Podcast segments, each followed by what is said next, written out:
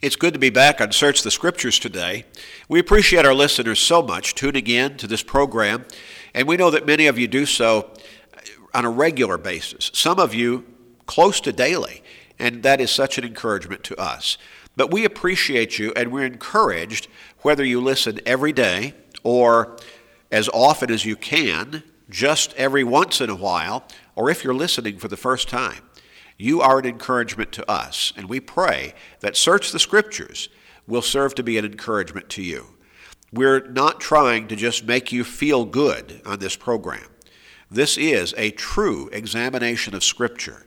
We want to study God's Word with you and help you see the truths that are there for you. All the positives, the promises, the blessings, the hopes, the encouragements, along with all of those warnings and corrections and sometimes rebukes. But you see, they all go together because they're all there in God's Word by His design to guide us to the best life that humanity can possibly live. We hope that you're coming to see that. We'd love to send you a copy of this program for free on CD. All you have to do is contact us and ask us for it. We'll even take care of the postage. And we want to remind you about our, our, our website at www.churchofchrist.com. All you need to do is go there. It's a free site. You can listen to these programs over and over again.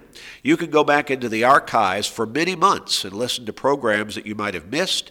You can also find a long, long listing of sermons on audio that you can pull up and listen to, and they cover such a wide variety of topics right from God's Word.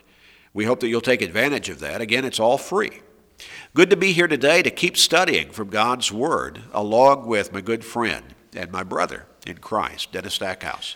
Well, thank you, Gary. I am delighted to be with you today on this program. It's always a joy for me to come in and spend time together in God's Word with you with Dwayne Kennedy when he's available to be with us and to share those truths with our listeners. Thank you so much for joining us today. We're glad you're here. And you know, Gary, as you, you talked about our website, I'm reminded of a couple of things. And one is how inept I am personally when it comes to computer related issues.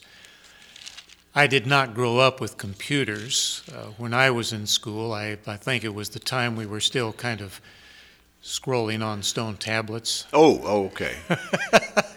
I at least had the advantage of the quill pen. oh, but computers just, uh, they weren't part of the system when I was going through school. And I know for uh, people younger than I and probably younger than yourself, that's changed a lot. Uh, kids have advantages that we never even dreamed of when we were going through school and getting our education. But you know, even though I don't understand a lot of it, and even though when people start talking about iPads and smartphones and all kinds of things, I have no clue that what they're talking about. I understand that this technology does work and we can take advantage of it in getting God's Word to more people. And that is such a blessing that we need to be thankful for. You know, when you talk about all that's available on our website, our listeners should understand that's available anywhere in the country, and beyond that, it's available anywhere in the world. And that is just astounding to consider. Someone halfway around the world from us with computer and internet access can look at these programs or look at this website or read an article or request a Bible study. It's truly fantastic and a magnificent blessing from God. We should always be thankful to Him for this. Amen. And that's one of the ways that we can get the word out on a more far reaching basis. Yes, it is.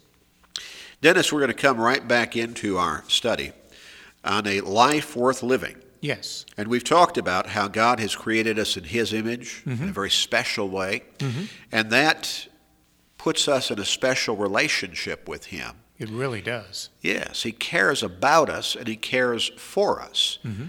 And He is there for us if we will turn to Him. Yes, His presence is always there. If we walk with God, He will always walk with us. And you made the point in our last program how we can overcome the devil mm-hmm. with God's help. Yes, And basic to that is we draw near to God. that's exactly right. You know, James talks about that in James 4, verses 7 and 8.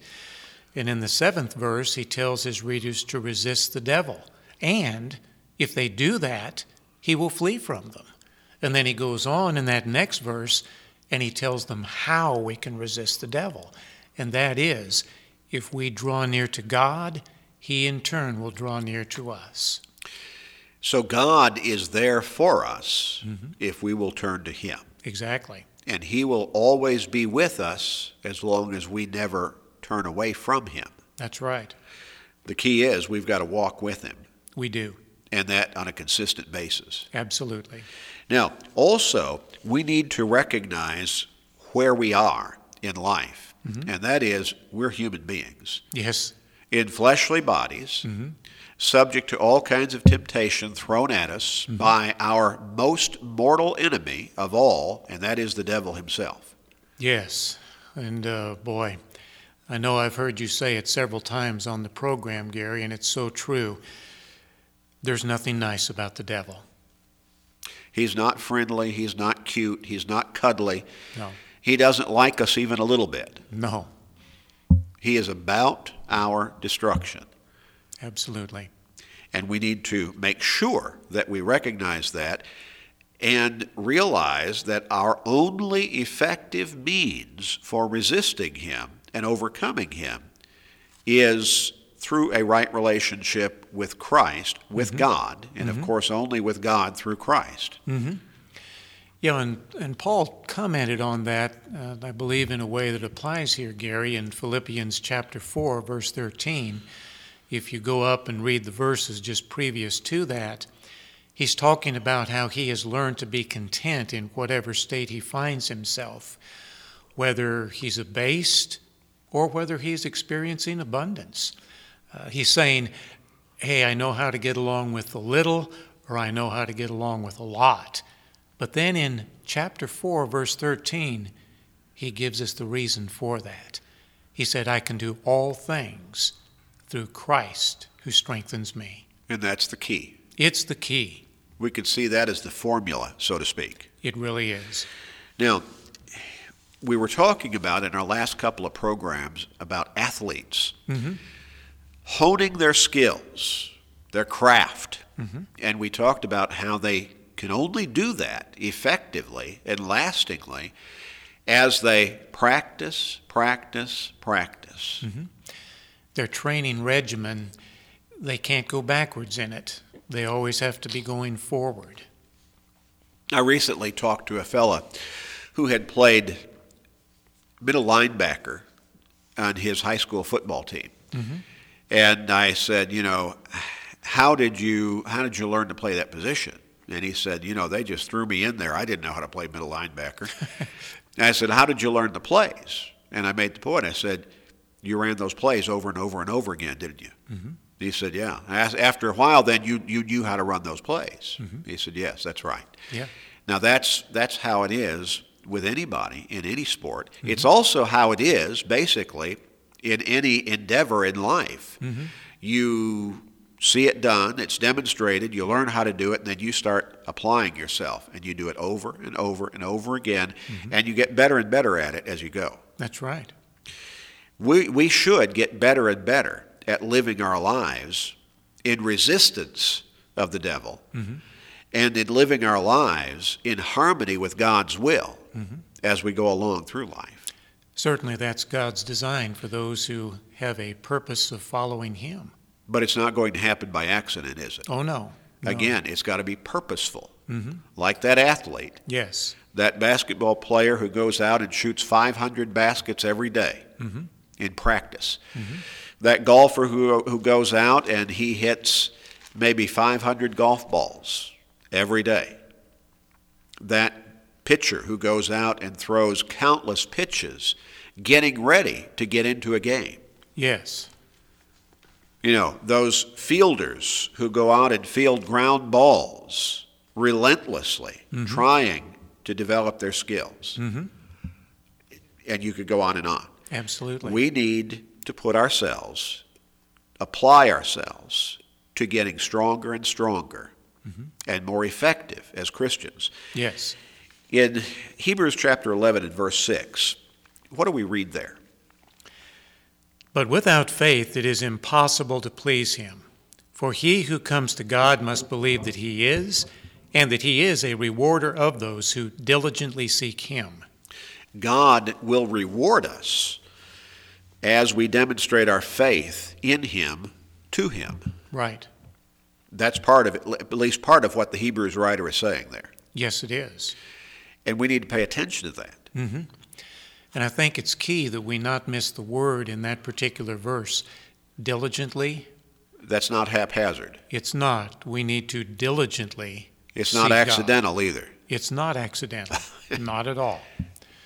You know, when, when we think about that diligence, you're right. Faith is part of that. Uh, getting into God's Word and studying that, as we've mentioned so many times on the program, spending the proper amount of time in prayer, preparing ourselves spiritually for the trials and the temptations we will ultimately face. And we have to we have to be focused mm-hmm. as we do that. Absolutely. As we said, it's not haphazard, mm-hmm. it's not accidental. Mm-hmm. It doesn't just happen to us.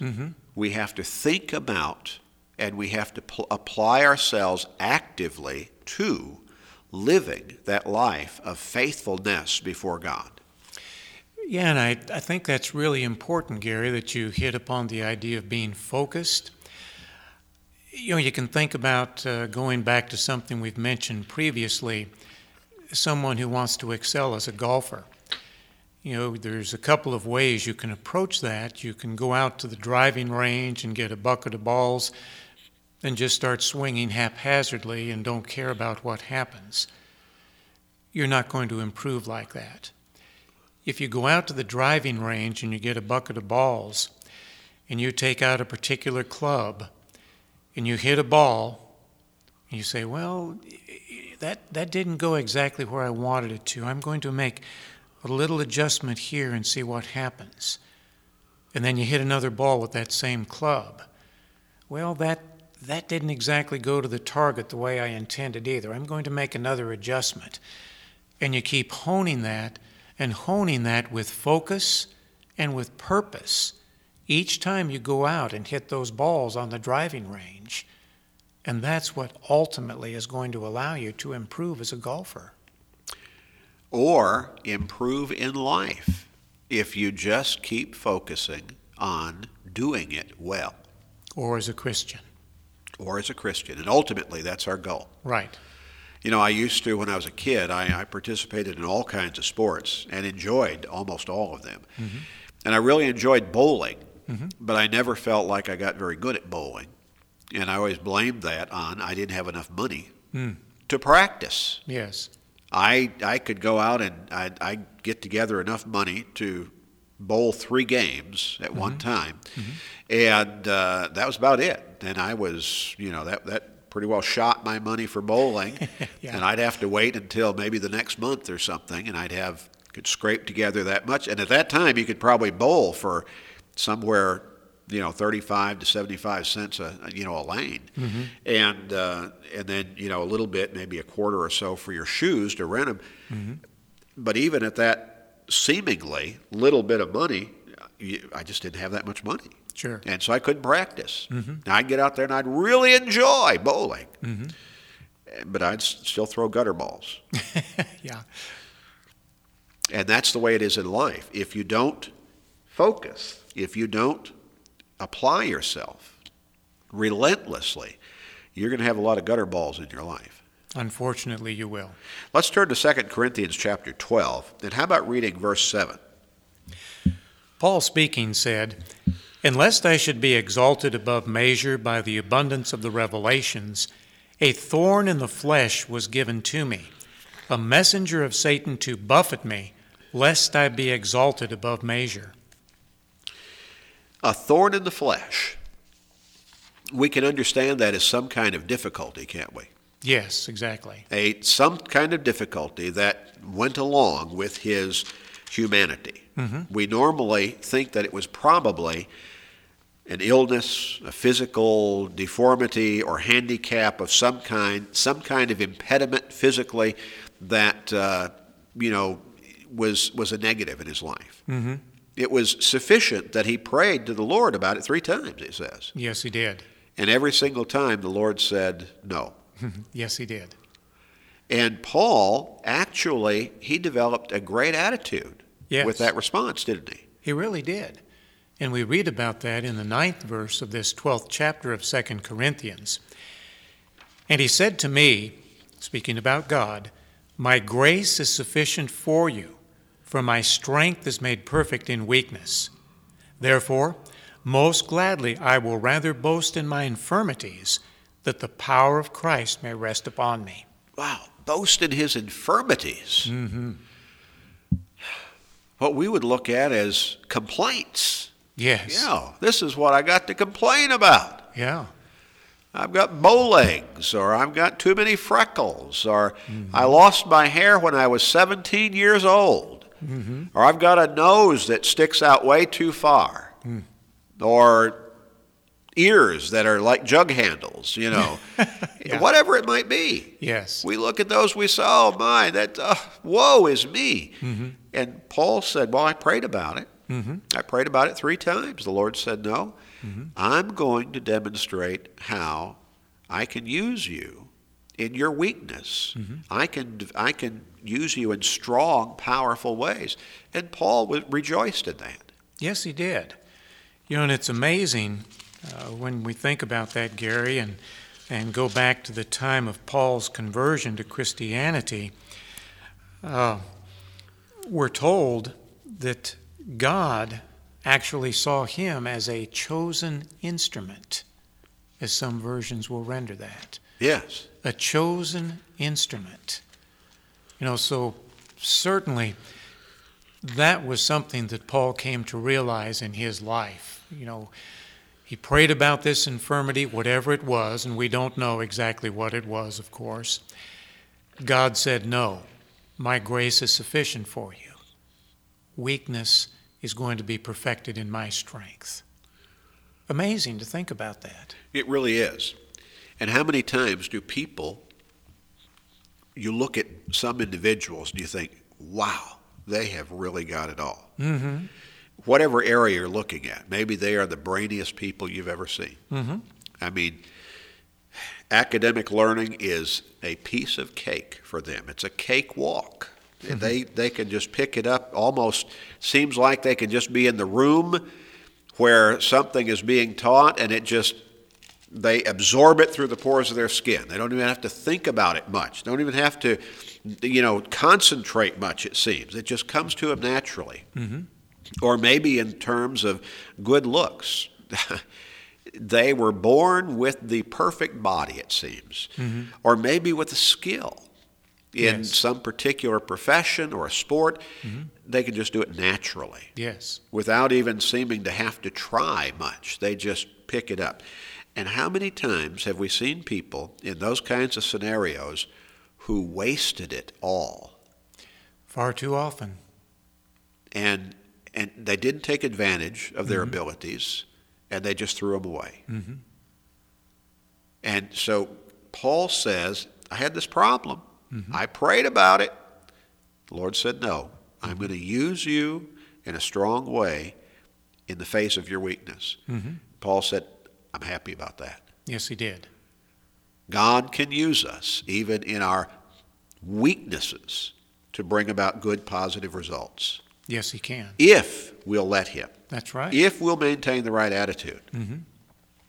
In Philippians chapter 4, verses 11 and 12, you talked about how Paul spoke from experience, didn't he? He really did. About learning to be content Yes. in whatever state he was living in. hmm In verses 11 and 12 there of chapter 4, he said, Not that I speak in regard to need, for I have learned in whatever state I am to be content. I know how to be abased and I know how to abound. Everywhere and in all things I have learned both to be full and to be hungry, both to abound and to suffer need. A matter of attitude. Yeah, and uh, I think it's important for us to catch this as well in there, Gary, the, the fact that Paul said he learned to be content. And I believe that should be an encouragement for all of us that we too can learn how to be content in our state. And we need to learn. We'll be much happier, we'll be much more productive if we can learn that contentment. You know, I remember listening to a lady many years ago talk about how she and her family were moving to a new state for them. Mm-hmm. They had a nice house where they were living, and her husband and, and she, you know, was supporting him in this, I believe, wholeheartedly, at least from her perspective. He wanted to go into the ministry, so he, he went ahead and moved on and uh, started school. And she was apparently really attached to their house mm-hmm. where they had lived.